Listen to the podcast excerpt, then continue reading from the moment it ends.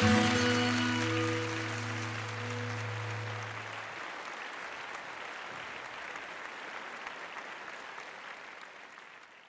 würde gerne anschließen an das, was Jakob von Uexküll so betont hat am Anfang, nämlich, dass es eine Sache ist, Dinge zu fordern und eine ganz andere Sache ist, diese Dinge dann auch tatsächlich in die Praxis umzusetzen. Meine, ja, meine äh, Hauptrichtung ist immer, wie kriegt man es denn zum Laufen, sodass es wirklich überzeugend ist. Man kann ja vieles fordern und man kann vieles richtig fordern, aber wenn es dann nicht wirklich auch funktioniert, dann ist das etwas, was eher ja, behindert, als dass es vorwärts bringt. Und deswegen würde ich in meinem Vortrag gerne Ihnen, die hier sind, entweder schon mit einem Konzept oder ein Konzept erarbeiten wollen, an der Stelle ein bisschen weiterhelfen. Nun ist das Gebiet des Entrepreneurship natürlich unglaublich vielfältig, facettenreich. Es ist immer ganz schwer, etwas zu formulieren, was man wirklich vor die Klammer ziehen kann und was dann auch hält, belastbar ist. Aber ich glaube, ein paar Dinge kann man vor die Klammer ziehen und ich werde in dem ersten Anlauf so einen Versuch machen, zu sagen, was ist denn so der Stand der Diskussion. Das eine, womit die meisten anfangen, ist, was gibt es denn noch nicht? Also davon abgesehen, dass das ökologisch nicht sehr äh, äh, uns weiterbringt, weil es vielleicht schon eher zu viel gibt, äh, ist es auch nicht das, was Ihnen hilft, zu einem Konzept zu kommen. Ich hätte einen anderen Vorschlag, nämlich zu sagen, was können wir besser machen. Alle bedeutenden Menschen, kann man glaube ich sagen, haben es zu ihrer Zeit verstanden, die Probleme ihrer Zeit zu benennen und etwas dazu beizutragen. Und wenn man das nicht tut, sondern so ins Blaue hinein irgendetwas äh, aufbaut, versucht aufzubauen, ist das zumindest schwierig. Mein Vorschlag wäre immer, an den Problemen der Zeit zu arbeiten und damit auch die Zeitströmungen, und das ist ja Unterstützung, das ist ja auch Ökonomie. Wenn ich für jeden Punkt selber werben muss und Werbung muss man bezahlen, ist das eine Sache. Wenn ich aber mich in einer Zeitströmung bewege und zu Problemen die die Menschen bewegen, etwas Positives beitrage, dann wird über mich geschrieben, dann wird über mich geredet, dann wird über mich auch ein Stück weit Sympathie ausgebreitet und das hilft natürlich auch ökonomisch. Sympathie ist ein ökonomischer Faktor. Vertrauen ist natürlich ein ökonomischer Faktor. Es ist völliger Unsinn. Sie haben das richtig gesagt. Wenn jemand sagt, ja, Moral ist eine Geschichte und dann ganz getrennt davon machen wir Gewinnmaximierung. Das ist Quatsch. Das können Sie so auch nicht machen, vielleicht kurzfristig. Wenn ich Ihnen ein krankes Pferd äh, andrehe, habe ich einen hohen Gewinn, Gewinnmaximierung. Aber ob mir das auf Dauer nützt, ist die große Frage. Sie werden Ihren Freunden und in Ihrem Umfeld sagen, keine Pferde von diesem Menschen kaufen. Und da muss ich wohin ganz neu anfangen, wo mich keiner kennt. Da kann ich wieder einen kranken Gaul verkaufen und dann muss ich wieder irgendwo anders hin, wo mich keiner kennt. Mal davon abgesehen, dass das mit Internet gar nicht mehr so leicht möglich ist. Das ist eine bestenfalls Karriere von Kleingaunerei. Es ist aber nicht Entrepreneurship. Entrepreneurship, würde ich empfehlen, ist immer etwas mit den Problemen der Zeit zu gehen. Ich mache jetzt mal einen Versuch, eine bestimmte Methode Ihnen deutlich zu machen. Eine ganz einfache Methode und auch einem äh, vielleicht etwas äh, außergewöhnlichen Beispiel, aber es ist zumindest ein farbiges Beispiel. Sie wissen Escort. Pferderennen einmal im Jahr in England. Ich war noch nie da, ich kenne es nur aus den Bildern. Und dieses Escort ist mehr für die Hüte der englischen Oberschicht berühmt als für die Pferde. Und das sind sehr schöne und ausgefallene Hüte.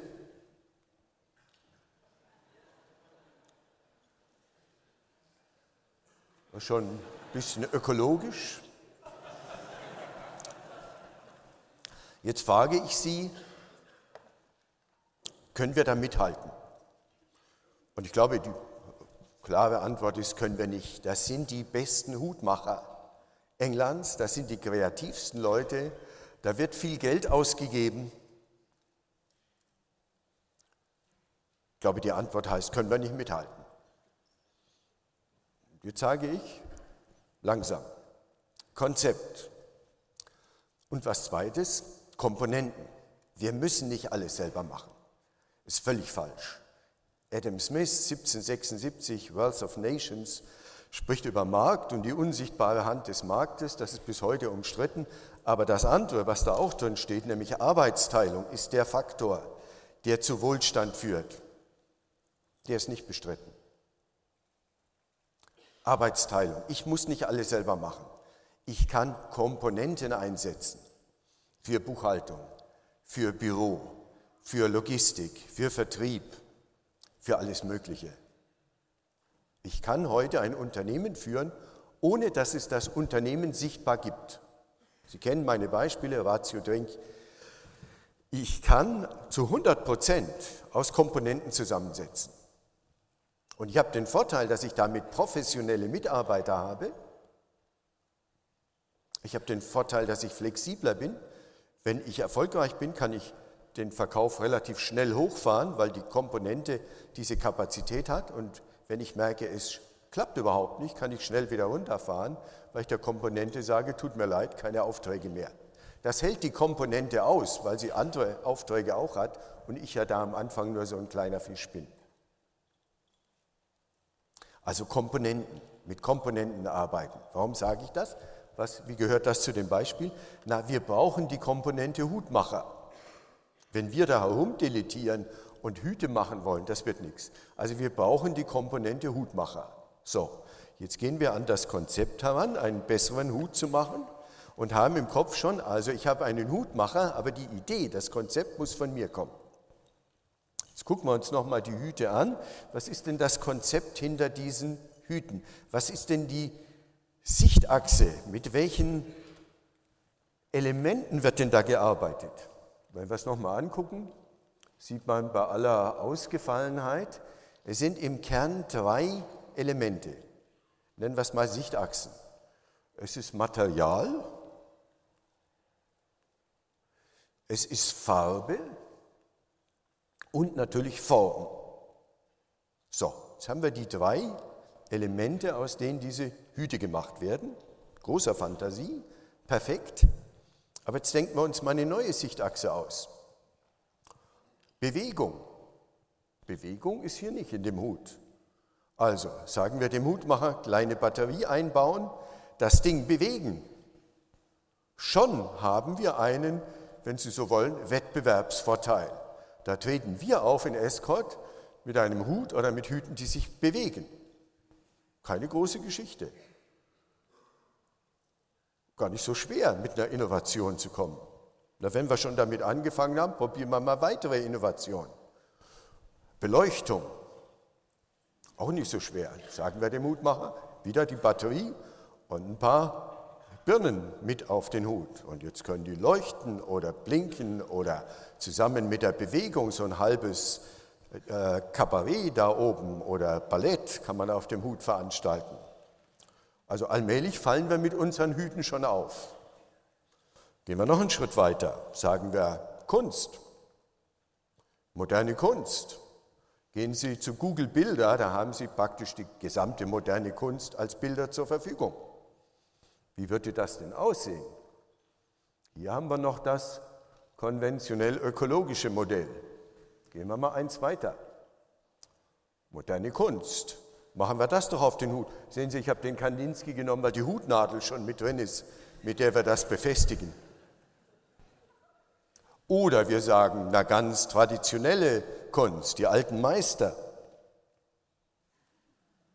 Gucken wir mal da ein bisschen was ab und lassen uns überhaupt von Kunst inspirieren.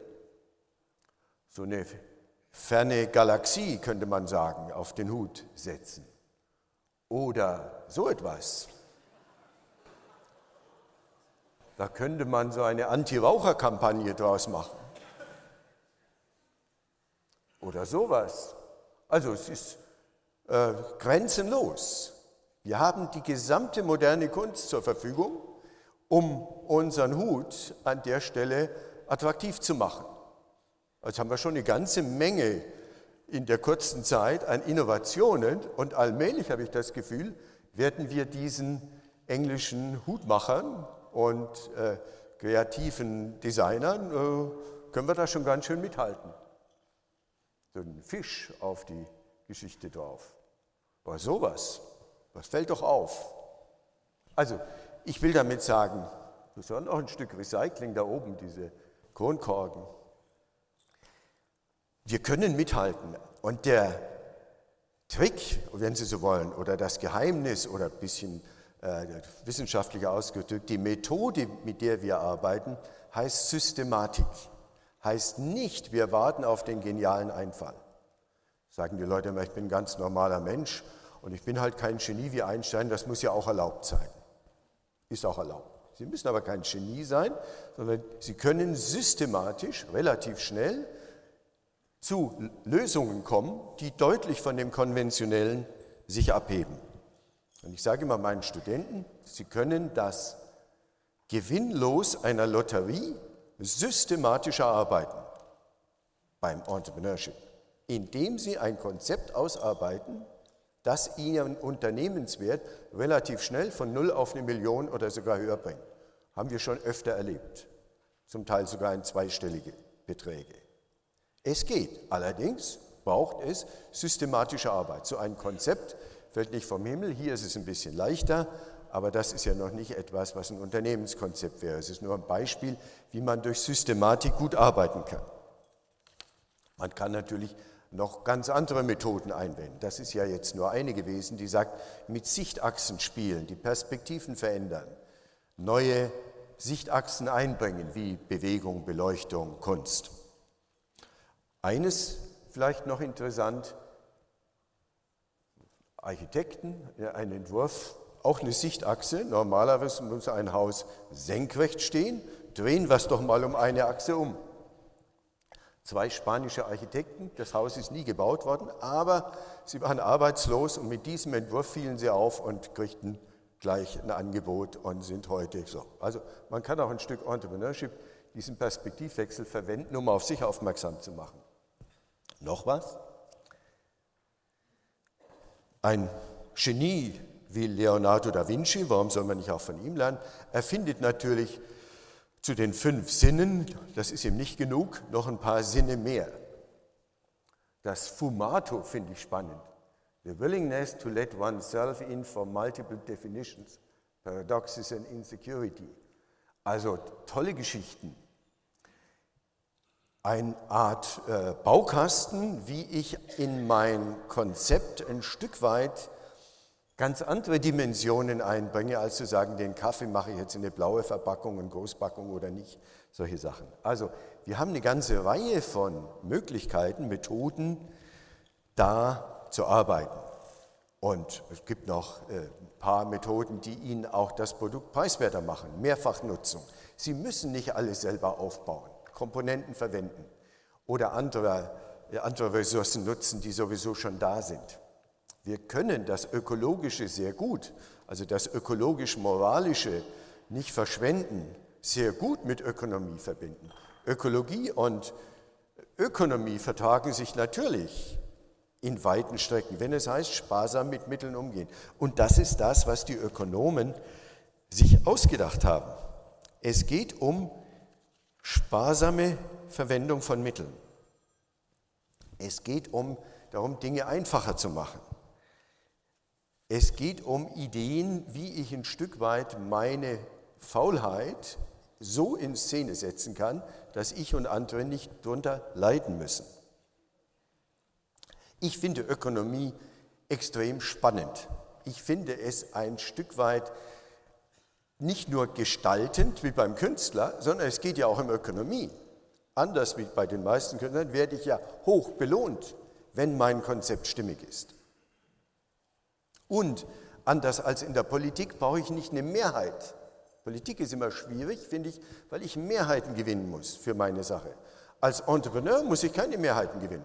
Es reichen ein paar hundert Kunden. Es reichen vielleicht sogar schon ein paar Dutzend Kunden. Und ich kann meine Alternative, so verrückt sie vielleicht scheint, zeigen, in der Öffentlichkeit zeigen.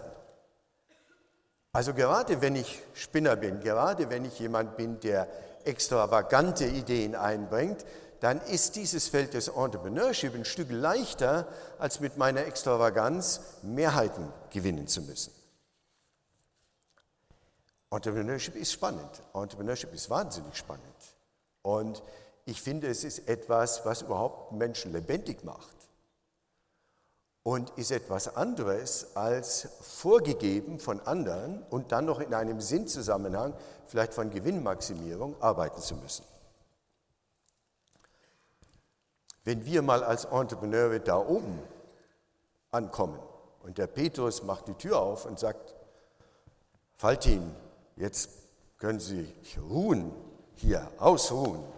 Es gibt keinen Stress mehr mit Entrepreneurship, Firmen gründen, Keynotes halten. Da würde ich sagen, Petrus, du hast eine völlig konventionelle Vorstellung von Himmel. Hier gehört Entrepreneurship rein.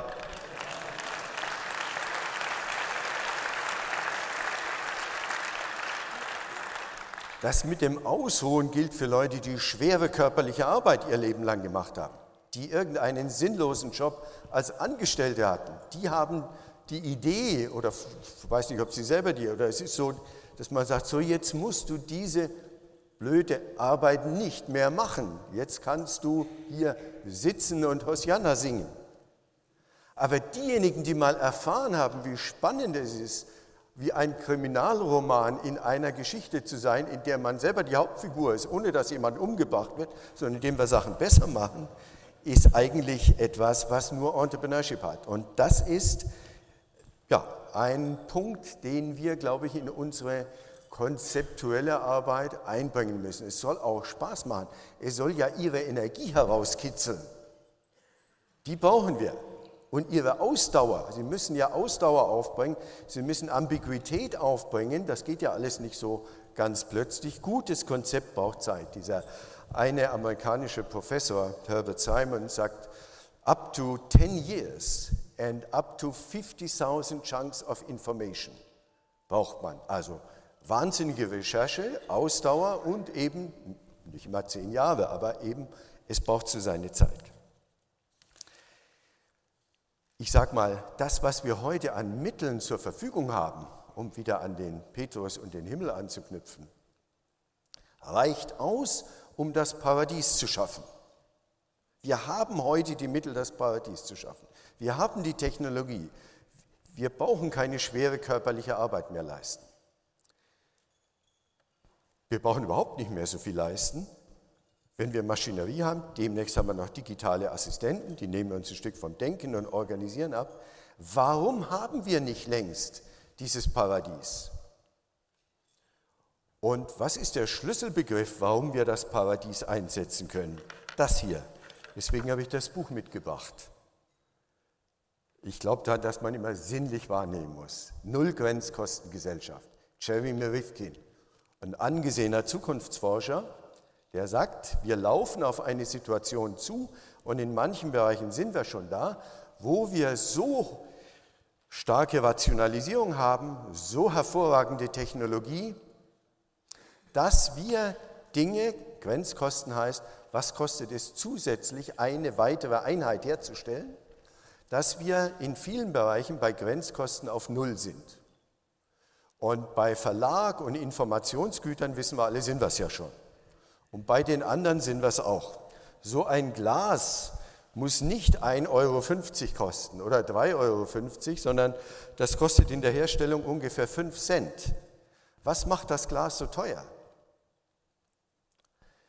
Dass man eine Marke aufbaut, um das Glas zu verkaufen, dass man ein teures Vertriebssystem aufbaut, dass man, ich nenne das Marketingmonster, dass man eine Menge in den Verkauf stecken muss. Der Verkauf ist das Schwierige, nicht die Herstellung. Wir haben längst eine Situation, in der wir bei der Herstellung bei fast Null sind. Wir sind noch nicht bei Null, aber bei fast Null. Und trotzdem erleben wir, dass die Güter so teuer geblieben sind wie bisher auch oder sogar noch teurer geworden sind. Es gibt ein schönes Beispiel. Sie kennen das alle. Nestle und die Kaffeekapseln. Ein geniales Geschäftsmodell. Wie kann ich Kaffee, den ich überall kaufen kann, so neu verpacken, dass ich den Kaffee selber 15 Mal so teuer verkaufe? Also wahnsinnig. Also hören Sie mal, Nobelpreis für Nestle. Wie kann ich aus einem einfachen Produkt, das jeder um die Ecke kaufen kann, den 15-fachen Preis verlangen? Toll. Und das in einer Verpackung, die sage und schreibe pro Kapsel 200 Liter Wasser braucht einen Haufen Elektrizität und außerdem ein Verhältnis Verpackung zu Inhalt hat, also bei einer 500 Gramm Tüte ist die Verpackung ungefähr 3 bis 5 Prozent, aber bei den Kapseln ist sage und schreibe ein Drittel ist Verpackung und zwei Drittel ist Inhalt. Also ein Produkt, diese Kaffeekapseln, die erwartungsgemäß von Anfang an auf große Skepsis und aus den ökologischen Lagern massive Ablehnung stieß. Eigentlich ein Flop. Und was passierte dann? Dann hat Nestle eine massive Kampagne gemacht, Marke, ästhetisch, künstlerisch. Wenn Sie diese Shops sehen, wo diese Kapseln verkauft werden, das sind Farbillustrationen, die haben es in sich. Das sind moderne Kapellen, das sind äh, Meditationscenter und sie werden auch entsprechend behandelt. Ich habe es nur von außen gesehen, ich gehe da nicht rein. Aber so, also da sieht man mal Geschäftsmodell einer besonderen Art und da kommt natürlich Kapital, klar. Kapital, um diese enorme Kampagne zu finanzieren und ein Mensch, das hat Nestle verstanden. Wie kriege ich Sympathie? Ich nehme einen Sympathieträger, George Clooney, und der wirbt massiv für diese Kaffeekapseln.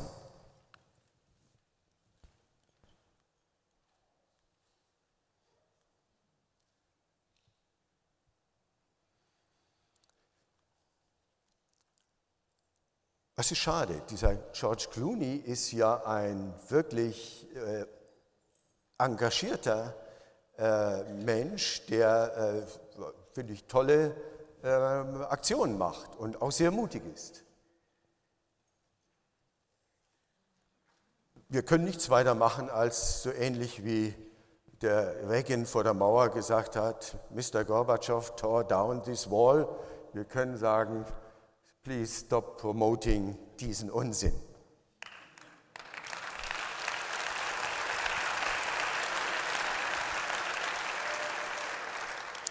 Warum ich das Ganze erzähle?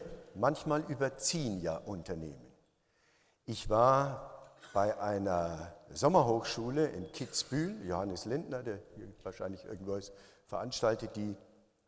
Und Sie wissen, Kitzbühel, Schickimicki, alle die teuren Weltmarken in diesen alten, schönen Häusern aus dem 14., 15. Jahrhundert.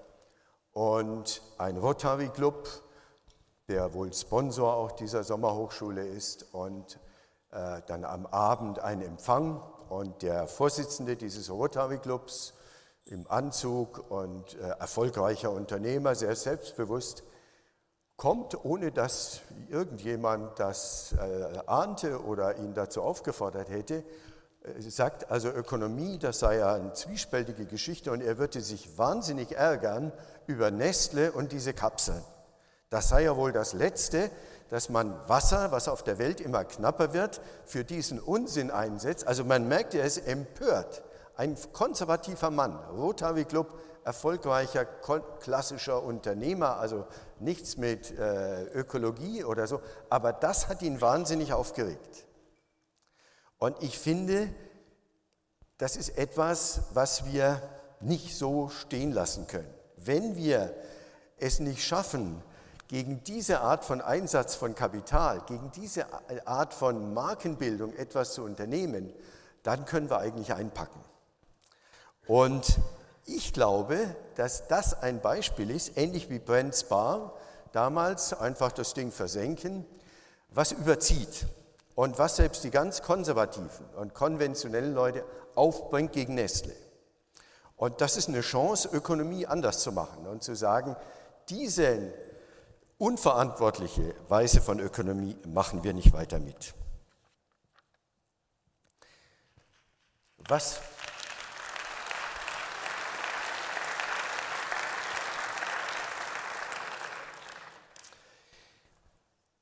Solange man die Ökonomie den anderen überlässt und nicht selber in den Ring steigt, müssen wir uns nicht wundern, was uns geboten wird. Und wenn die Logik heißt, wenn ich Ökonomie mache, dann geht es um Gewinnmaximierung und nicht um die sanfteren und äh, kulturell äh, sensibleren Teile. Wenn wir das zulassen, dann kommt etwas, das einseitig die Ökonomie bestückt mit einer Mannschaft, mit einer Besetzung, die in einer gewissen Weise denkt, so wie sie denkt, und die anderen sitzen in den Feuilletonstuben oder lesen gute Bücher und machen irgendetwas, aber handeln nicht. Wir brauchen genau dieses Stück, zu sagen, wir machen die bessere Ökonomie. Und wir müssen in diese Ökonomie hinein. Und ich sage, das ist parallel zu dem, was Hambacher Fest, wofür Hambacher Fest 1832 steht. Da hieß es, diese Fürsten machen nicht die Politik für die Bürger und schon gar nicht für die Arbeiter, sondern sie machen die Politik für sich. Und die Bürger müssen selber politisch aktiv werden und die Arbeiter müssen selber politisch aktiv werden und die Frauen müssen selber politisch aktiv werden und die Minderheiten auch. Wir können nicht warten, dass wir den Fürsten durch Gutes zureden und sagen, hört mal, so geht das aber nicht. Also wenn ihr so weitermacht, geht dieser Planet kaputt. Ich glaube, dieses gute Zureden hilft nicht. Es gibt immer ein paar, die da aufgeschlossen sind, aber die größere Menge ist abhängig von ihren Stakeholders, von ihren Aktionären und kann das nicht. Wir müssen selber in den Ring steigen und die Alternativen zeigen. Das ist ein schöner Begriff aus dem Englischen. Es reicht nicht im Lehnstuhl, Armchair, zu sitzen und zu sagen, also dieses System Kapitalismus widerlich, diese Unternehmen widerlich sondern wir müssen raus aus dem Lehnstuhl und sagen, wir müssen es selber anpacken und wir müssen zeigen, dass wir es besser machen können. Ökologisch besser, sozial besser, intelligentere Produkte, dauerhaftere Produkte und so weiter. Alles, was uns eigentlich vorschwebt, was daran so wichtig ist. Noch etwas beim Entrepreneurship wichtig. Und das kriegen Sie nur beim Entrepreneurship. Wenn Sie Angestellter sind, in einer großen Hierarchie nützt Ihnen dieser Satz überhaupt nichts. Kein äh, Chef wird sagen, na jetzt richte ich den Arbeitsplatz so ein, dass der Herr Müller mit seinen merkwürdigen Facetten ein glücklicher Mensch wird. Sondern es gibt Aufgaben, die muss der Herr Müller erledigen. Und wenn ich Arbeiter bin, habe ich auch nicht eine Chance. Ich muss das machen, was vorliegt. Und wenn ich Bauer bin, kann ich auch nicht. Also das, was der Konfuzius gesagt hat, war zu seiner Zeit, behaupte ich mal, überhaupt nur für die Oberschicht. Natürlich war die ganze Philosophie und diese Sachen für die Oberschicht damals und nicht für die Sklaven, die für die Oberschicht gearbeitet haben. Aber heute geht das. Heute sind wir nicht mehr Bauern. Wir sind auch nicht mit schwerer körperlicher Arbeit zugange. Und wir müssen auch nicht in irgendeiner Hierarchie sitzen als Angestellte und den Unsinn machen, den diese großen Konzerne machen. Irgendwo ist in den Köpfen, vor allem in Deutschland, dass Ökonomie, das machen andere. Siemens, Volkswagen, Deutsche Bank, die wissen, wie Ökonomie geht, die machen das. Wir Kleinen da, da können wir doch nicht mithalten. Die machen das schon und uns kommt das allen zugute. Und der Ludwig Erhard hat gesagt, Wohlstand für alle. Die machen das, diese Volkswagen und Siemens und so. Heute wissen wir, sie machen es nicht. Sie machen ihre eigenen Sachen. Sie verhindern sogar Fortschritt. Natürlich kann man weniger Feinstaub mit Motoren äh, bekommen, vor allem mit Elektromotoren, als mit Dieselmotoren. Und es wird nicht der technische Fortschritt genommen, sondern es wird ein überholtes Konzept, von dem man weiß, dass es nicht gut ist, wird auch noch mit illegalen Tricks durchgesetzt, um da weiterzumachen, weil man auf diesem Gebiet Dieselmotor gegenüber den Wettbewerbern ein Stück besser ist und gewinnträchtiger ist. Es ist nicht unser Interesse. Wir können Ökonomie nicht diesen Leuten überlassen. Wir müssen selber in den Ring steigen.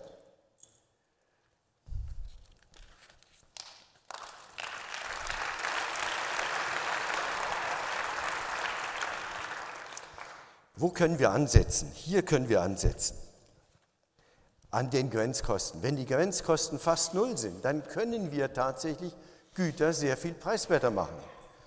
Allerdings müssen wir auf diesen Markenaufbau und diese Markenpflege, das ist ja das, was das meiste Geld verschluckt, verzichten. Aber es gibt äh, Leute, die das können und die T-Kampagne ist ein kleines Beispiel dafür. Keiner sieht sie, aber es gibt sie. Wir sind ziemlich groß. Wir haben 200.000 Kunden. Wir sind nach wenigen Jahren da der weltgrößte geworden. Ich habe selber nicht geglaubt, aber T-Board of India hat die Statistik. Nicht Liptons, Book Bonds und alle die, sondern wir haben in diesem Gebiet, wo wir angetreten sind, relativ schnell die Marktführerschaft bekommen und äh, sogar weltweit. Und wir waren wirklich schlechte Organisatoren, schlechte Manager. Mich vorne dran als oberschlechter Manager, bin, ist nicht mein Ding. Und meine äh, Studenten, es waren vor allem Pädagogikstudenten, die Ökonomiestudenten fanden das komisch mit Fairtrade und äh, Chemierückstandsanalysen. Pädagogikstudenten waren auch keine guten Organisatoren. Man kann Menge Geschichten erzählen, also wie fürchterlich wir, wir organisiert haben.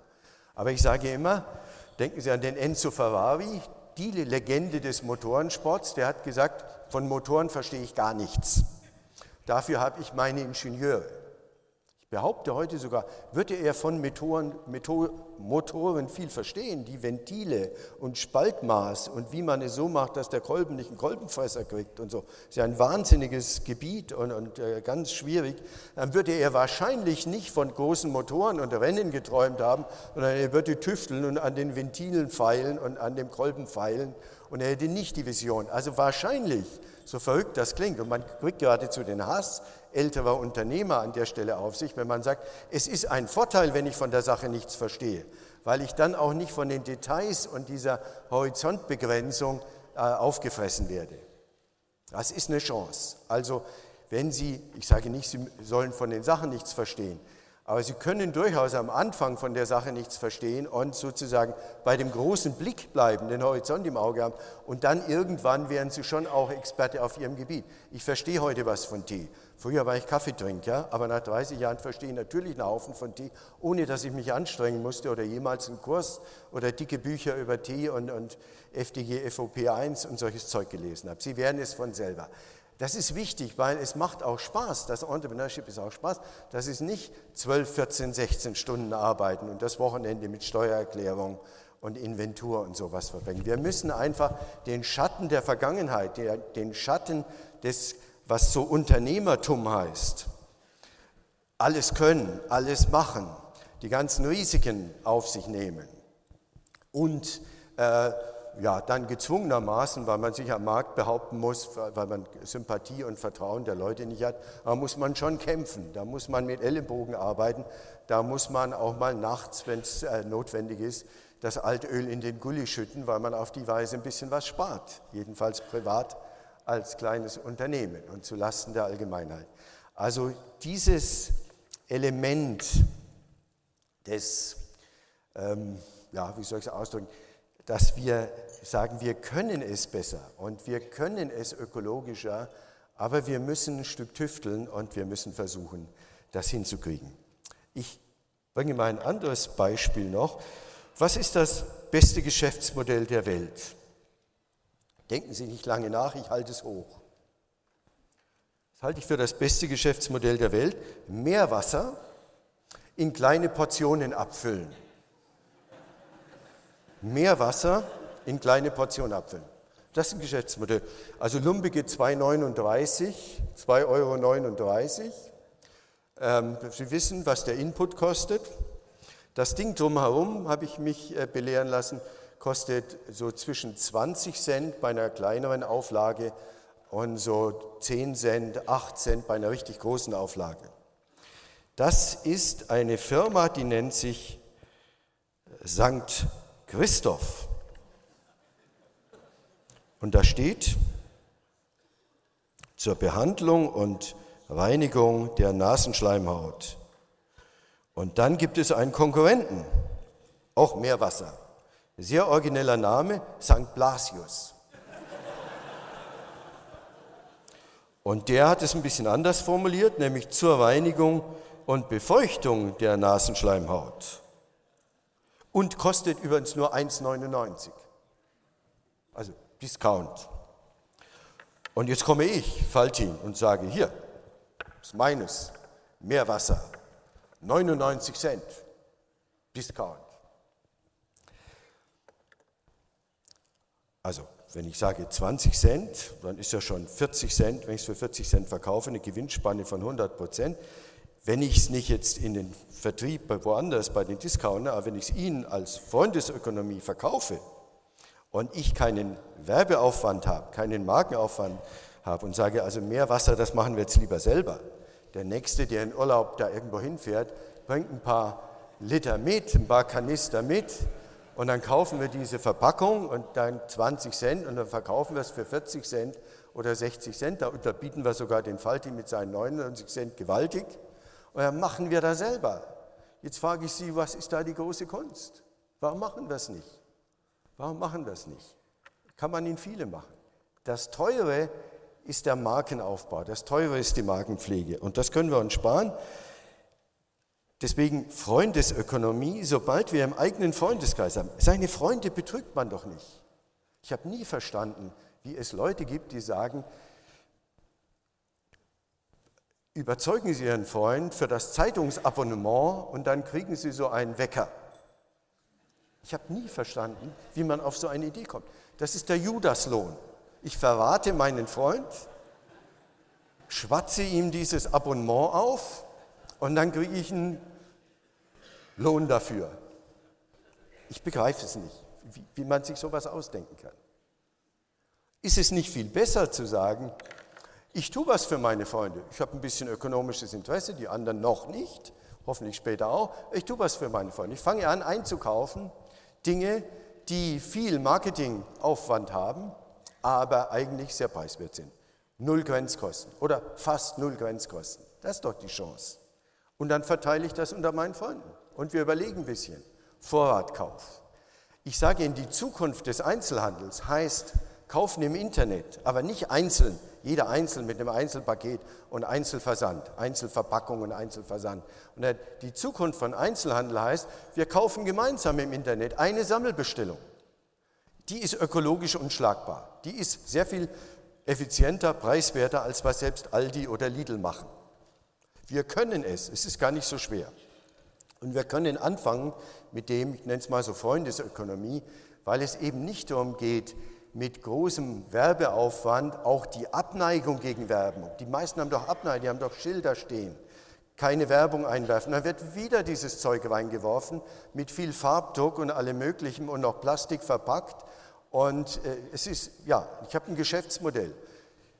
Machen Sie eine Website, schreiben Sie drauf, wer sich über das ärgert, hier keine Werbung hinschreiben und dann kriegt man trotzdem das melden. Wir setzen einen Rechtsanwalt ein, der die Leute verklagt, damit dieses Zeug nicht wirklich weiter äh, so verteilt wird, gegen den Willen der Leute. Heute muss man ja Werbung in einer Art machen, um den Widerstand gegen Werbung zu überspielen. Das ist doch nicht sinnvoll. Das ist doch, äh, ja, brauche ich nicht. So.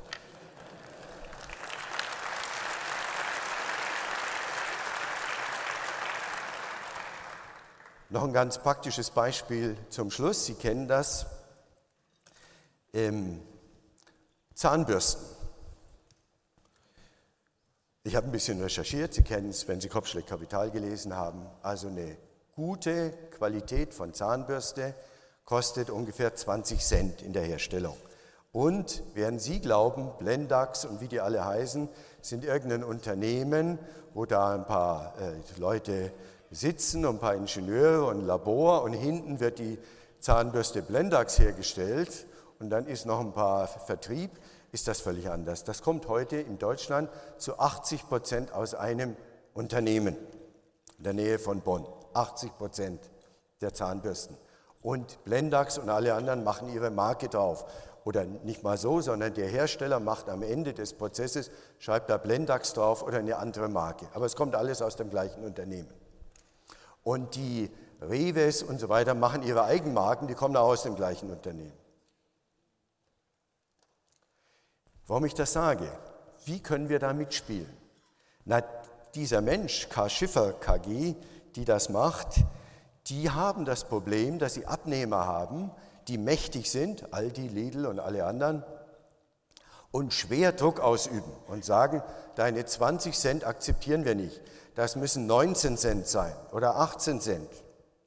Und der Produzent hat zu kämpfen, weil er ein paar starke äh, Nachfrage hat, die Marktmacht ausüben.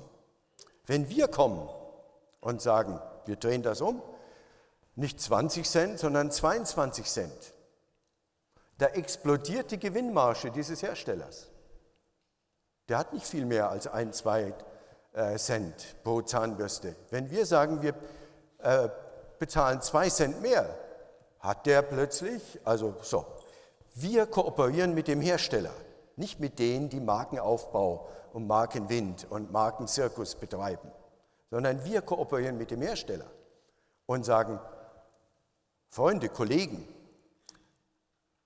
kaufen wir die Zahnbürsten gemeinsam in Bündeln, zwölf, zwölf Stück, ein Jahresvorrat. Zahnbürsten soll man nach einem Monat wegwerfen. Die haben zu viel Keime und sind so aufgerissen, das Plastik. Also nach einem Monat wegschmeißen, ist, ist gut. Haben Sie zwölf Zahnbürsten, jeder Haushalt, zwei, drei, vier Leute und dann 50 äh, solcher Freunde, kommt schon eine Bestellung zusammen. Und ich bin sicher und habe auch die Erfahrung, dass der Hersteller mitmacht, wenn er einen ordentlichen Preis bekommt. Er wird Ihnen allerdings sagen, das habe ich gelernt, das dürfen Sie niemals irgendwo laut sagen, sonst haben Sie die letzte Zahnbürste von mir bekommen. Wir haben bei der Teekampagne diese schöne Monokanne, die kostet im Laden ungefähr 100 Euro. Die haben wir vom Hersteller bezogen, kostet ungefähr 25 Euro und wir haben sie, da habe ich ein schlechtes Gewissen bei, für 69 Euro, glaube ich, verkauft. Mit dem Ergebnis, dass wir einen Riesenkrach mit dem Hersteller bekam, weil dem die anderen Verkäufer die Bude eingewandt haben, wie kannst du dieser komischen Teekampagne deine Kanne verkaufen, die das zu einem Dumpingpreis, also von 25 auf 69, einen Dumpingpreis anbieten. Und man kann auch noch einen Schritt weitergehen und sagen, die Kanne ist so großartig auch wieder nicht.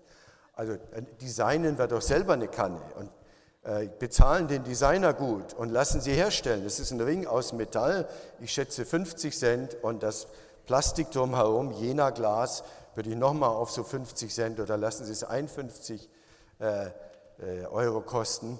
Und dann haben wir zusammen drei oder vier Euro und das verkaufen wir für 15 Euro und nicht für 100. Also es gibt ganz viele Möglichkeiten. Sobald Sie anzufangen recherchieren, sehen Sie, das hier ist es. Das hier ist die Revolution und zumindest die Chance für uns, da etwas zu machen. Und ich sage Ihnen, es ist auch gar nicht neu.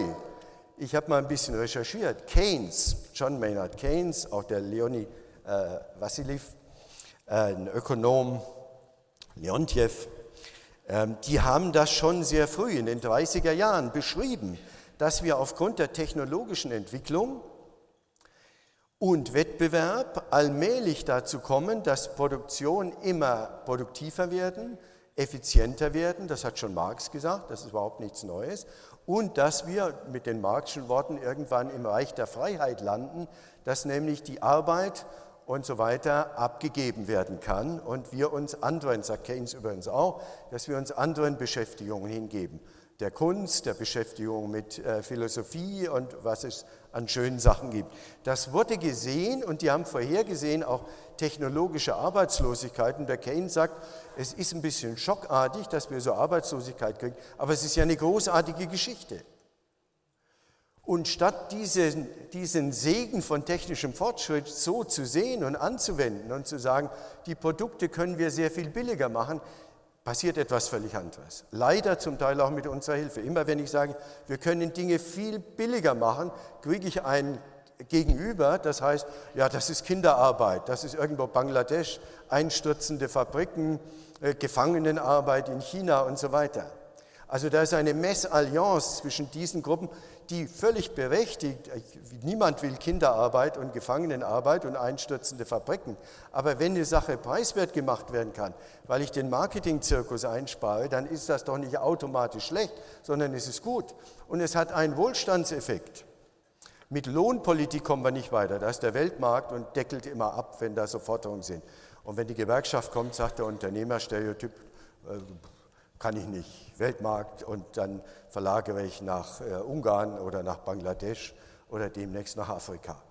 Also da haben wir keinen Spielraum, aber die Preise nach unten ist ein riesiger Wohlstandseffekt. Dann kann man plötzlich mit 700 Euro sich sehr viel leisten, wenn das nur noch 5 Cent kostet statt 1,50. Also wir haben an der Stelle, Freundesökonomie ist ein erster Schritt, wo es relativ einfach ist, wo Sie keine genialen Geschäftsmodelle bauen, auch keine Kapitalien oder sonst etwas. Sie müssen nur ihre Freunde erzählen, äh, erzählen dass sie jetzt an so einer Stelle das machen. Dann kommt das Argument, das ist ja Tupperware. Nein, das ist nicht Tupperware. Das Gemeinsame mit Tupperware ist, dass sie mit ihren Freunden zusammensitzen und überlegen, wie gescheite Ökonomie geht. Aber Tupperware ist eine Company, die sagt, ich mache meinen Marketingzirkus durch Frauen, die, da, die ich unterstütze und die Geld daran verdienen und die da äh, dieses Vertriebssystem machen. Tupperware, ein klassisches äh, äh, Direktvertriebssystem. Muss man nicht machen. Also Sie sehen Zahnbürsten, alles das. Was Sie sich immer ausdenken, gehen Sie durch einen großen Supermarkt und gucken Sie, was Sie selber machen wollen. Und ich komme zum Schluss. Dieses Entrepreneurship richtig angepackt hat eine unglaubliche Power. Sie tun etwas für sich. Sie machen eine sinnstiftende Sache. Sie machen ein Produkt für Ihre Freunde und Kollegen preiswerter. Und Sie machen was gegen diesen Marketingzirkus und gegen diese Nestles und ihre äh, Kompagnons. Sinn für sich selber machen und nicht nur Sinn, Sie machen es auch praktisch. Selbstwirksamkeit. Selbstwirksamkeit, eine gute Geschichte. Macht toll, weiß jedes Kind. Ich habe was geleistet, ich habe was Gutes, das ist doch toll. Und sie machen etwas Positives für die Gesellschaft. Wir können das Paradies oder ein Stück Paradies oder zumindest den Weg ins Paradies ökonomisch einschlagen, wenn wir aufhören, uns mit diesen Konsumgütern völlig überteuert vollzustellen und diesem Zirkus, der ja auch künstlich veraltert und, und, und, brauche ich Ihnen nicht zu sagen, und auch das verantwortungslos macht, wenn wir uns dem nicht übereignen. Also ich mache etwas für mich, gleich doppelt. Ich habe Sinn für mich und ich kann meine Tätigkeit, meine Selbstwirksamkeit, wie ich vorhin gesagt habe, hier so einrichten, dass das für mich übrig bleibt, was ich will. Alles andere, was ich nicht gerne mache, was mir schwerfällt, gebe ich ab an Komponenten. Das ist doch was. Und ich mache etwas, ich bringe etwas in Bewegung. Wir brauchen, glaube ich, eine Ökonomiebewegung, die sagt, jetzt nehmen wir Ökonomie selber in die Hand, Hambacher Fest 2016, und machen daraus eine Geschichte, die äh, uns ermöglicht, selber zu partizipieren. Und wenn Sie sagen, das ist mir aber zu wenig mit der Freundesökonomie, ich möchte ein bisschen mehr machen, dann doch in der Weise, dass wir sagen können, und das ist eine neue unternehmerische Aufgabe. Die alte unternehmerische Aufgabe war immer herstellen und das Volk bringen. Drehen wir das mal um. Wir brauchen das Gegenteil. Wir brauchen intelligente Konzepte, wie man den Menschen hilft, auf Dinge zu verzichten. Das ist die ökonomische, intelligente Zukunft. Was kann ich tun mit unternehmerischen Mitteln, damit es den Menschen leichter fällt, auf Dinge zu verzichten? Die Folie ist nicht dabei. Ich glaube, da steckt ein Stück weit Revolution drin. Der Henry Ford hat das für den Finanzsektor gesagt und für die Marketingleute, die mochte er nicht. Und er sagte so was sinngemäß, wenn man das verstehen würde, da würde eine Revolution kommen. Wenn ich Sinn für mich stiften kann, wenn ich Sinn für die Gesellschaft stiften kann, wenn ich eine Tätigkeit habe, die auf meine Stärken abstellt, und wenn ich dann auch noch wirtschaftlichen Erfolg habe, das ist doch etwas, was eigentlich nicht schlagbar ist. Da müssten Sie doch aufspringen und sagen, das ist etwas, was für mich Ökonomie darstellt. Und nicht sagen, die anderen machen das, Siemens, Volkswagen, Deutsche Bank. Es ist das Spannendste und Attraktivste, was Sie sich vorstellen können. Wenn wir die Vorurteile hinter uns lassen, wenn wir diesen Schatten der Vergangenheit, dieses Unternehmertum alten Schlags, Alleskönner und so weiter hinter uns lassen. Wenn wir das Potenzial und die Schlagkraft erkennen, die in Entrepreneurship liegt, dann stehen wir vor einer Revolution, behaupte ich. Und es ist eine friedliche Revolution, es ist eine freundliche Revolution, es ist eine intelligente Revolution, eine ökologische Revolution. Es ist eine Revolution, die uns zum ersten Mal in der Menschheitsgeschichte den Zugriff auf das ermöglicht, wo Reichtum entsteht. Reichtum entsteht in den Unternehmen, nicht in den äh, ja, Reichtum und die Ungleichheit von Reichtum, die Ungleichverteilung der Einkommen und des Reichtums entsteht in den Unternehmen. Und da ist zum ersten Mal die Chance mitzumachen. Entrepreneurship der vielen, nicht ein paar schnelle Jungs, die das erkannt haben und das für sich holen, wie wir es im Moment erleben, sondern Entrepreneurship der vielen. Citizen Entrepreneurship.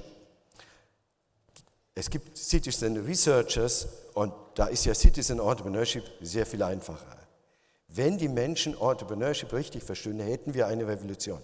Werden Sie Entrepreneur. Probieren Sie sich aus, auch das ist spannend. Probieren Sie sich aus. Äh, erleben Sie dieses äh, Element, dass Sie in die Ökonomie hineingehen, als etwas Spannendes und nicht als Buchhaltung und Rechnungswesen, sondern als das, was es ist, als konzeptionelle künstlerische Tätigkeit. Und wir haben in Europa eine unglaublich gute Tradition, anders als in den USA. In den USA ist dieses egomanische Ich, ich kann das und du musst an dich glauben, du kannst das. Und der Donald Trump ist die richtige Repräsentanz dieses Denkens. So dieses manische, ego, egomanische, hier, ich kann das. Deswegen sind auch so wenig Frauen dabei, schon auch eine stark äh, männliche Geschichte. Aber diese sich ausprobieren und etwas leisten in einem Feld, das uns zunächst mal als langweilig und unzugänglich erschien, das ist es. Wir haben die Chance, eine bessere Welt zu bauen.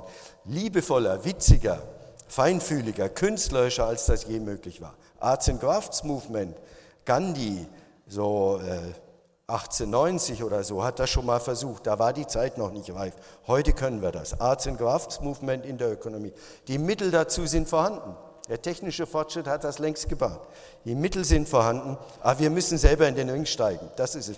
Wir müssen es in Gang bringen. Wir müssen es unternehmen. Fangen wir damit an. Warten wir nicht länger. Lassen wir uns nicht von den äh, Konzernen verarschen. Steigen wir selber in den Ring. Wir sind die besseren Ökonomen. Wir sind die besseren Entrepreneure. Wir machen intelligentere Ökonomie. Wir machen eine zukunftsfähige Ökonomie. Wir wählen einen Lebensweg, der Sinn für uns macht, auch ökonomisch und der uns die Chance gibt, ökonomisch unabhängig zu werden. Ein leerer Sack kann nicht aufrecht stehen, Benjamin Franklin. Ein guter Satz. Ein leerer Sack kann nicht aufrecht stehen. Stehen Sie aufrecht und dann dürfen Sie kein leerer Sack sein. Dann müssen Sie ökonomisch unabhängig werden. Machen Sie mit. Es gibt keine bessere Alternative. Tun wir es. Wir können Ökonomie besser. Call to Action. Wir machen Ökonomie. Fangen wir an damit.